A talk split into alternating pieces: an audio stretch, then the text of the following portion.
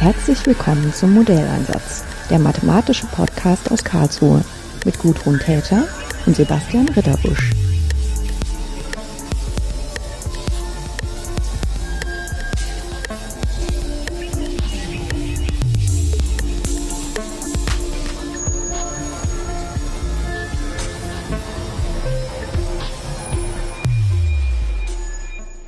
Schönen guten Tag. Ich habe heute zwei freundliche Gesichter mir gegenüber sitzen. Eine Studentin und ein Student, die bei uns am Softwarepraktikum, jetzt möchte ich sagen, teilgenommen haben. So ganz abgeschlossen ist es nicht, aber fast. Das Semester rollt noch eine Woche weiter und jetzt sitzen wir auch noch in der, mitten in der Woche. Es ist also noch ein Termin am Freitag eigentlich mit Vorträgen. Aber wir haben im Prinzip schon die Gelegenheit, ein bisschen zu schauen, was ist eigentlich jetzt gelaufen für Sie aus Ihrer Sicht, aus meiner Sicht. Und ähm, vielleicht ist es dann auch mal ein guter Anfang für unser Gespräch, wenn Sie sich einfach vorstellen. Ich bin Larissa Dietz und äh, studiere Verfahrenstechnik im dritten Mastersemester jetzt hier am K I T. Ähm, ich habe mich vertieft in Verbrennungsverfahrenstechnik und in ähm, der thermischen Verfahrenstechnik. Und ja, dieses Semester nehme ich eben am, am Softwarepraktikum teil und äh, ja, freue mich jetzt auf das Gespräch. Mhm. Ja, äh, ich bin Jonathan Eppner.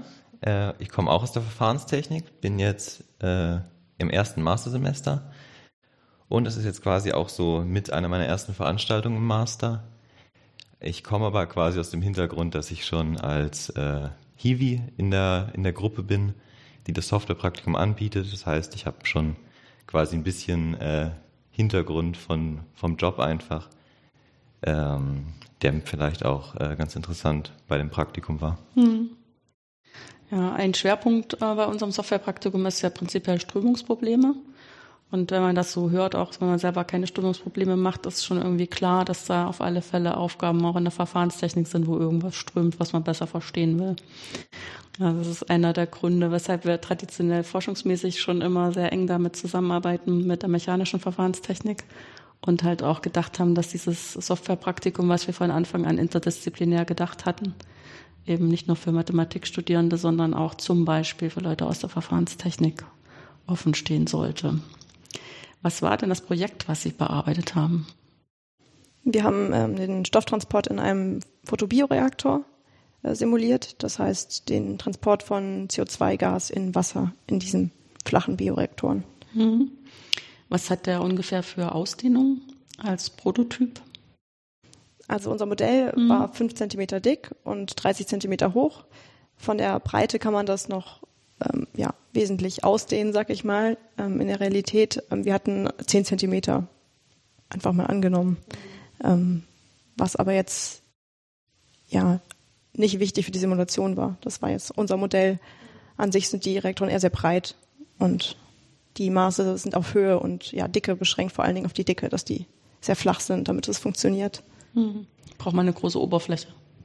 Genau, also man möchte möglichst viel, genau, möglichst viel Oberfläche und wenig Volumen, äh, wegen der Lichteinstrahlung hauptsächlich, dass man da einen guten Umsatz hat, also dass die Algen gut ähm, wachsen können und Photosynthese betreiben können mit dem einfallenden Licht. Es gibt ja auch ganz unterschiedliche Geometrien. Also äh, jetzt, wenn man das in der Industrie anguckt, wie wirklich Algen industriell hergestellt werden, dann gibt es eigentlich... Äh, Ja, so drei große Reaktortypen. Wir haben jetzt eben äh, uns äh, nur den Flat-Panel-Reaktor angeguckt. Und ähm, ja, in der Realität sind das eben meterlange äh, Platten, wo irgendwie halt ein Fluid drin steht mit den Algen. Ähm, die sind dann irgendwie in einer, hintereinander stehend äh, in irgendwelchen riesigen Plantagen, damit die Sonne eben gut einstrahlen kann. Ähm, ja, wir haben eben so einen kleinen Ausschnitt. Und das, also hauptsächlich wird es im Moment noch in so offenen Reaktoren gemacht, weil das viel günstiger und einfacher ist. Das ist wie so ein Wasserbecken eigentlich, wo dann die Algen drin wachsen. Hat auch Nachteile, aber ist wohl noch ja, einfacher und günstiger, das so industriell im großen Maßstab zu machen. Hm. Ich finde das so ein bisschen putzig, weil ähm, ist in meinem Kopf zwei Sachen passiert. Als äh, Sie gesprochen haben, äh, Frau Dietz, habe ich mir noch so eine Röhre vorgestellt und ähm, dass da so schön wie in so einem Aquarium eingeschlossen da die Algen drin wachsen. Dann sprachen Sie von Panels und in meinem Kopf hatte ich sofort das Aquarium, was immer ähm, voller Algen war, was es aber nicht sollte. Genau. Sprich, sie machen jetzt das zur Industrie, was sozusagen, wenn man eigentlich Fische halten will, aus Versehen passiert und was einem dann immer viel Arbeit macht, das wieder wegzumachen.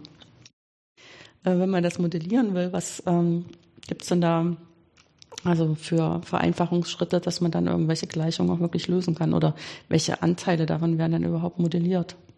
Wäre vielleicht die bessere erste Frage. Also wichtig ist natürlich der Stofftransport aller Komponenten. Mhm. Da gibt es natürlich jetzt noch mehr als nur C O zwei, aber wir haben uns erstmal mit dem C O zwei beschäftigt. Und das, ähm, ja, das Lichtfeld ist eben auch wichtig, also dass es auch berücksichtigt wird, weil das die Photosynthese auch beeinflusst. Das sind so die zwei Haupt, ähm, ja, Parameter, die zu berücksichtigen sind, also Licht und Stofftransport in dem Panel. Und Stoff war in dem Fall vor allen Dingen C O zwei irgendwie in Wasser. Ja. Mhm. Und welche Gleichungen haben Sie dann da zugrunde gelegt? Ähm, naja, erstmal Stofftransport wird klassischerweise über Advektionsdiffusionsgleichung mhm. gelöst. Aber Entschuldigung. Ähm, nebenbei steht dann Fluid drin. Ja. Das heißt, wir haben auch noch irgendwie Navier-Stokes drin beteiligt. Und dann kommt dazu, dass die Algen Photosynthese betreiben.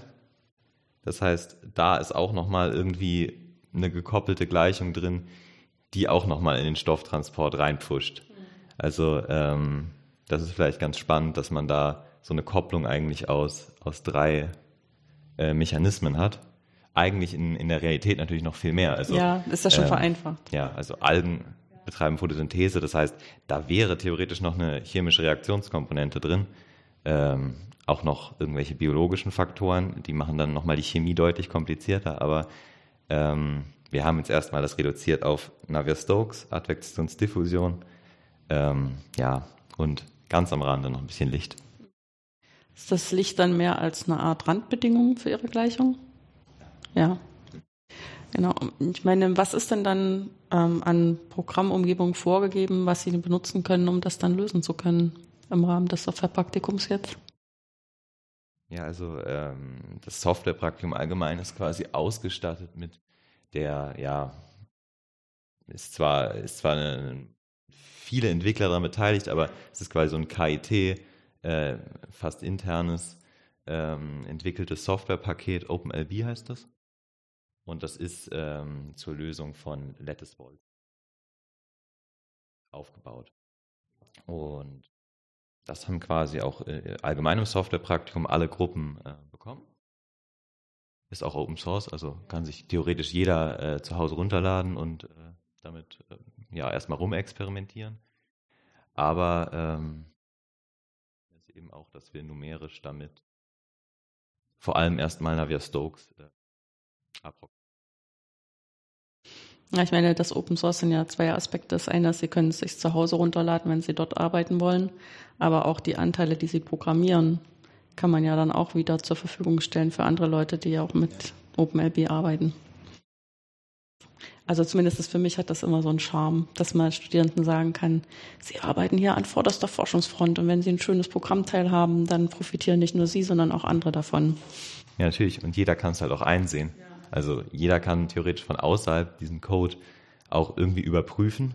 Und das trägt natürlich zu einer Gesamtqualität von dem ganzen Code bei. Ja, jetzt ist ja das OpenLB von Hause aus erstmal dafür ähm, gemacht worden, um Strömungen zu simulieren. Also im Prinzip, um Navier-Stokes-Gleichung zu approximieren, halt auf ein bisschen eine andere Art und Weise. Also wir haben das dann immer schon mal so ein bisschen erweitert. Zum Beispiel Advektion, Diffusion äh, wird auch schon in anderen Kontexten gebraucht. Aber wie können Sie jetzt diese Module tatsächlich einsetzen, um so ein Problem innerhalb eines Semesters dann auch ans Laufen zu bringen, um da Ergebnisse zu kriegen? Also es ist das so, war im Prinzip die versteckte Frage, als ich gesagt habe, was hatten Sie für eine Programmumgebung? Ach so, okay. Also es ist so, dass natürlich aus dem Navier-Stokes-Rahmen heraus haben wir erstmal Fluidtransport. Und Fluidtransport ist jetzt äh, erstmal rein mathematisch eine Impulserhaltung. Ja. Also, dass man irgendwie den, ja, den Impulstransport, die Impulsdiffusion. Äh, das muss ich ausgleichen. Ja. Bleibt gleich. Und, und die äh, betrachtet man dann irgendwie zeitlich und räumlich. Ja. Ähm, das ist halt dann die partielle Differentialgleichung. Und das ist ja ganz spannend. Man hat die Advektionsdiffusionsgleichung als Massentransport- und Massendiffusionsphänomen. Und das sind fast die gleichen Gleichungen.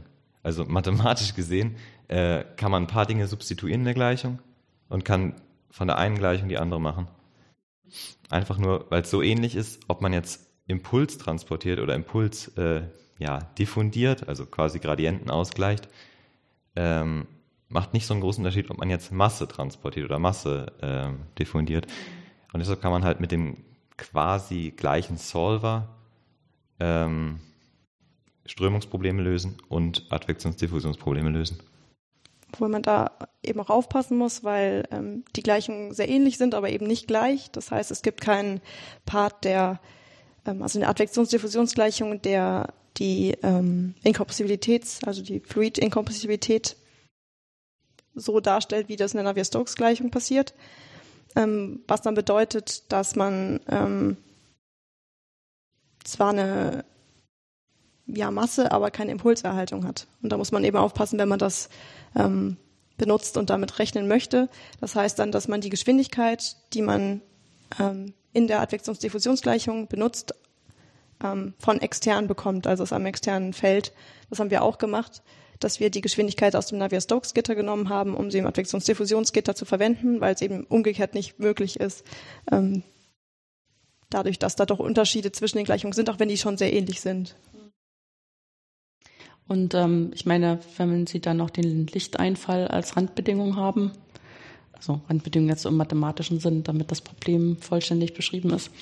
Ähm, wo kriegt man denn da so realistische Daten überhaupt her, dass man sagen kann, man hat das jetzt wirklich mal prototypisch ausprobiert, wie es funktioniert? Das ist so eine Mathematikerfrage, weil ich mich echt keine Ahnung habe. Und also, ich erwarte jetzt, dass Sie das wissen müssen, weil Sie Ingenieure werden. Es ist schon mal so, dass man tatsächlich auch, wenn man solche Reaktoren auslegt, in erster Näherung sagen kann, eine voll bestrahlte Fläche von so einem Reaktor, äh, dann nimmt die Intensität mit einem exponentiellen Verlauf ab. Also an der Scheibe selber ist es so hoch, wie es halt scheint. Genau. Und nach innen drin geht es exponentiell runter. Genau. Und das ist auch ein bisschen dem zu verdanken, dass wir eben ähm, dünne Reaktoren haben, sodass dieses exponentielle, dieser Abfall auch funktioniert und wirklich so ist. Genau, also man, man hat ja hauptsächlich die, die Absorption durch die grünen Algen eben da drin. Und die Näherung ist deswegen gar nicht so schlecht, weil die Algen halt ziemlich klein sind. Also ähm, man nimmt, wenn, wenn man jetzt die Algen modelliert hätte, könnte man die auch in guter Näherung als äh, kontinuierliche Phase annehmen und könnte deswegen eben auch äh, sagen, dass man ungefähr äh, eine gleichmäßige Abnahme hat. Ja, wenn ich jetzt mit Ihrem ähm Programmpaket, was Sie jetzt ähm, gestaltet haben, mit dem Sie simuliert haben, rechnen möchte. Wie sieht denn das prinzipiell aus? Was gebe ich da ein? Und ähm, was kann ich verändern an Parametern und welche Art von Ergebnissen äh, kommen dann da raus? Also es ist so, dass wir ja ähm, sowohl das Navier-Stokes Lattice, als, also das Gitter, als auch das ähm, Advektionsdiffusionsgitter stabil bekommen mussten. Das heißt, wir können nicht beliebig irgendwelche Parameter einsetzen. Und das war auch mit unserer Aufgabe in erster Linie für das Advektionsdiffusionsgitter, dass wir da ähm, ja, eine stabile Simulation hinbekommen und die Parameter dementsprechend auch wählen. Also für uns zur Orientierung hat die Péclet-Zahl gedient. Mhm. Ähm, da mussten wir eben ähm, den konvektiven und den diffusiven Transport entsprechend ähm, ja, einstellen, sage ich mal. Und die Parameter, die wir dazu äh, festlegen mussten, war der Diffusionskoeffizient.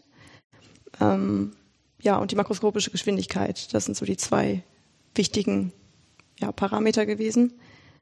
Ähm, genau, wobei der Diffusionskoeffizient möglichst hoch sein sollte und die Geschwindigkeit möglichst niedrig. Das hat jetzt ähm, zur Folge gehabt, dass unsere Geschwindigkeit nicht physikalisch ist. Also die ist nicht so, wie wir sie in einem realen Reaktor vorfinden würden. Also das Fluid bewegt sich mit einem Millimeter pro Sekunde ähm, durch das äh, Panel. Das ist ja schon niedriger als in Realität. Das sind eher so drei Zentimeter.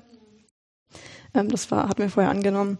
Und der Diffusionskoeffizient ist nicht genau der, den wir auch für Wasser, äh, für C O zwei äh, annehmen oder finden würden, wenn wir ihn recherchieren würden. Der ist um eine Zehnerpotenz auch Ähm, zu hoch, um das stabil zu bekommen. Und wir haben versucht, so nah wie möglich daran zu kommen, vor allen Dingen an den Diffusionskoeffizient, damit das ähm, ja, so weit wie möglich der Realität entspricht.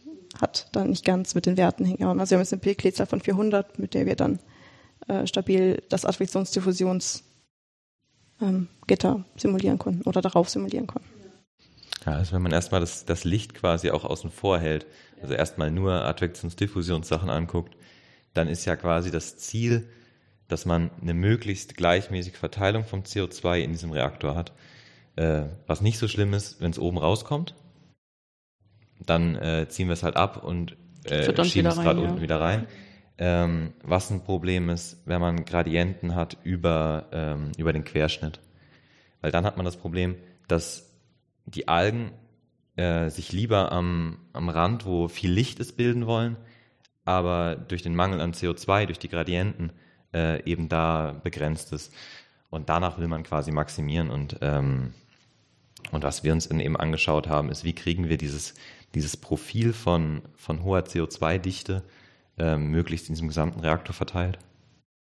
Ja, das ist auch sowas, was man nicht unbedingt erst noch ausprobieren will, dadurch, dass man dann alle Möglichkeiten mal baut, ne? Mhm.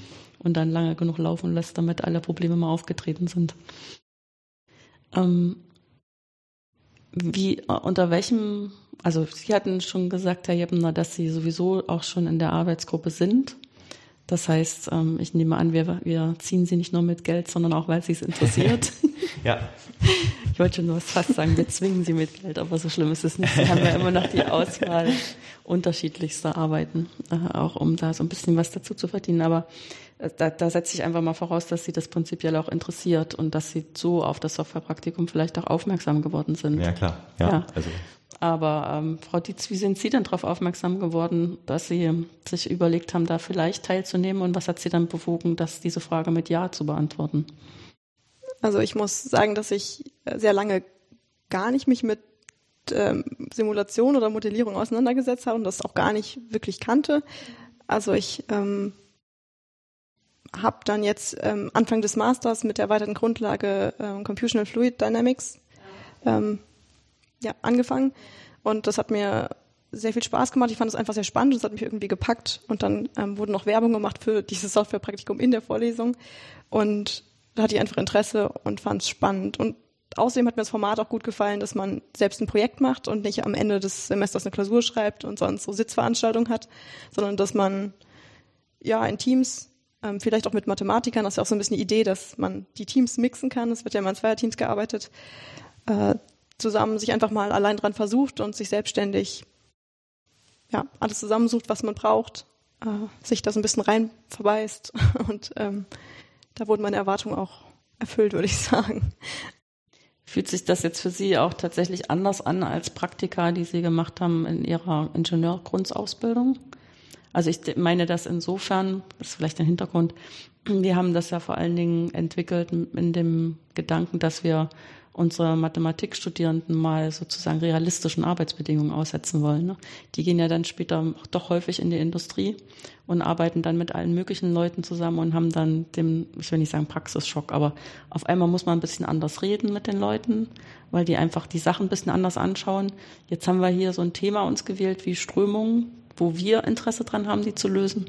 Ganz viele unterschiedliche Sorten von Ingenieuren haben Interesse, die Wasser zu verstehen. Trotzdem, wenn man anfängt zu reden, redet man erstmal ein bisschen anders drüber und muss sich erstmal verstehen, ne? Und deswegen höre ich immer von unseren Mathematikstudierenden, dass das total interessant für die ist, wie anders die Kultur ist, wenn man mit Ingenieuren zusammenarbeitet. Und jetzt habe ich Sie mal als Ingenieur hier sitzen und frage mich, merken Sie auch, dass die Mathematiker so ein bisschen anders sind? Ja, oder? Das funktioniert gerade andersrum, ja. Ja. Also jetzt gerade, ähm, wo wir ins Softwarepraktikum reinkamen, war grad, gleich die erste, der erste Punkt auf dem, äh, ja, auf der Agenda. Äh, schreiben Sie einen Bericht mit allen mathematischen Ausführlichkeiten und äh, da muss jede Gleichung quasi erstmal hinten drin stehen. So, ähm, ja, doch ist schon anders. Ja. Aber das ist ja jetzt erstmal eine Aussage, die betrifft das, was sie da leisten sollen. Ja. Ne? Das ist klar, das fühlt sich dann tatsächlich ein bisschen anders an, das kann ich mir vorstellen. Ähm, aber auch so die Art, wie die Gruppe miteinander arbeitet, fühlt sich das anders an, als wenn sie sonst ähm, in anders gemischten Gruppen unterwegs sind? Ich würde sagen, dieses Semester war es auch so, dass der Großteil der Teilnehmer aus der Verfahrenstechnik oder aus dem ja, Bioingenieurswesen ja. oder ähm, Chemieingenieurswesen kam. Äh, das heißt, ich weiß gar nicht, ob man da so einen Unterschied jetzt gemerkt hat. Es waren nur so ein paar Mathematiker dabei. Mhm. Ähm, und da ich jetzt auch mit Jonathan eben gearbeitet habe, ja, ist klar, äh, das war das doch irgendwie Stelle. schon eine gewohnte Arbeitsweise, würde ich sagen. Also der Bereich war für mich relativ neu, für ihn schon gewohnt. Deswegen war das trotzdem interessant, also für mich zumindest, ähm, weil ich sehr viel lernen konnte und ähm, ja, er eben da schon Erfahrung mitgemacht hatte.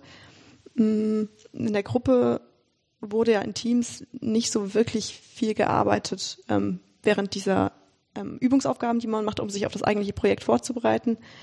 Ähm, das heißt, ja, also im Kurs wurde immer mal wieder so gesprochen, aber mir ist es kein wirklicher Unterschied zu anderen ähm, hm. ja, projektorientierten Veranstaltungen aufgefallen, so in der Zusammenarbeit. Höchstens die Einleitung oder die ähm, Ja, Einführung in die Lattice-Boltzmann-Methode, die fand ich als Ingenieur sehr schnell und sehr formellastig einfach.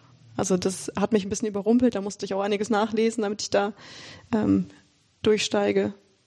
Aber das kann man ja auch in anderen Veranstaltungen dann so mhm. erfahren, denke ich. Ja.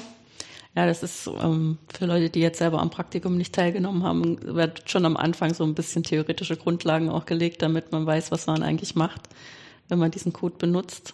Weil es ist ja in dem Sinne, also es ist auch gar nicht möglich, das als Blackbox zu benutzen, wie man manchmal so mit anderen Softwarepaketen arbeitet, weil man doch ein bisschen die Modellierung mitdenken muss, wenn man das Programm benutzt. Das kann man als Nachteil sehen, weil man es dann nie wirklich so in Laienhände geben kann. Aber andererseits denke ich, ist es auch ein Vorteil, weil sich das auf die Art und Weise auch immer weiterentwickeln muss. Also jeder, der es in die Hände nimmt, der bringt wieder seinen eigenen Stand auch so ein. Und hat dann auch wieder nochmal eine Idee, wie man irgendwas stabilisiert oder wie man das in eine andere Richtung weiterentwickeln kann. Oder wo zwei Sachen gemacht worden sind und man stellt dann fest, das ist ja doch irgendwie auf einer Metaebene dasselbe und kann das dann vielleicht irgendwie ein bisschen anders, einfacher strukturieren und so. Und ja, deswegen also. muss man ein bisschen Grundlagen am Anfang legen, bevor alle dann die Ärmel hochkrempeln können und wirklich was programmieren. Also insofern ist es halt auch schon, schon sehr anders, weil man nicht, weil, weil man sich hier halt intensiv mit den Tools auch auseinandersetzt, die man, die man zur Verfügung ja. hat. Ähm, vielleicht ist das auch ein Unterschied zu Praktika, die man jetzt im, im Verfahrenstechnik-Bachelor vielleicht schon, schon gemacht hat, ähm, wo man sich dann mehr vielleicht auch mit dem Experiment dann auseinandersetzt. Und hier geht's halt los mit den Tools, dass man die schon äh, von Grund auf begreifen muss und auch weiß, was da die Schwächen sind. Hm. Ja. Wenn Sie jetzt ähm, ins Gespräch kämen mit jüngeren Studierenden, zum Beispiel aus der Verfahrenstechnik, und die würden Sie fragen, ob die äh, daran teilnehmen sollen, was könnten Sie denen für Ratschläge geben? Also im Sinne von äh, vielleicht einfach nur, mir hat's Spaß gemacht oder so, aber vielleicht auch im Sinne von, das und das könnte dir schwerfallen. Ähm, aber wenn du es so und so angehst, dann müsste das eigentlich klappen. Also wenn ich mich jetzt an, an einen jungen äh, Chemieingenieur quasi genau, sowas wenden würde. Ja. Ähm, also erstmal aus welchem, aus welchem fachlichen Hintergrund die Leute vielleicht kommen. Die haben ja erstmal eine Grundlagenveranstaltung gehört über, über C plus plus vielleicht. Und dann würde ich sagen, nutzt diese Chance in dem Softwarepraktikum, weil dann lernt man erstmal wirklich mit, mit Software umzugehen. Also nur weil man eine C plus plus Grundlagenveranstaltung gehört hat, das ist sehr gut, dass man die hört und das sollte auch viel mehr sein im, im Studium von Verfahrenstechnik, dass man mit, ähm, mit solchen, ja vielleicht auch grundlegenderen Computerproblemen ähm, konfrontiert wird.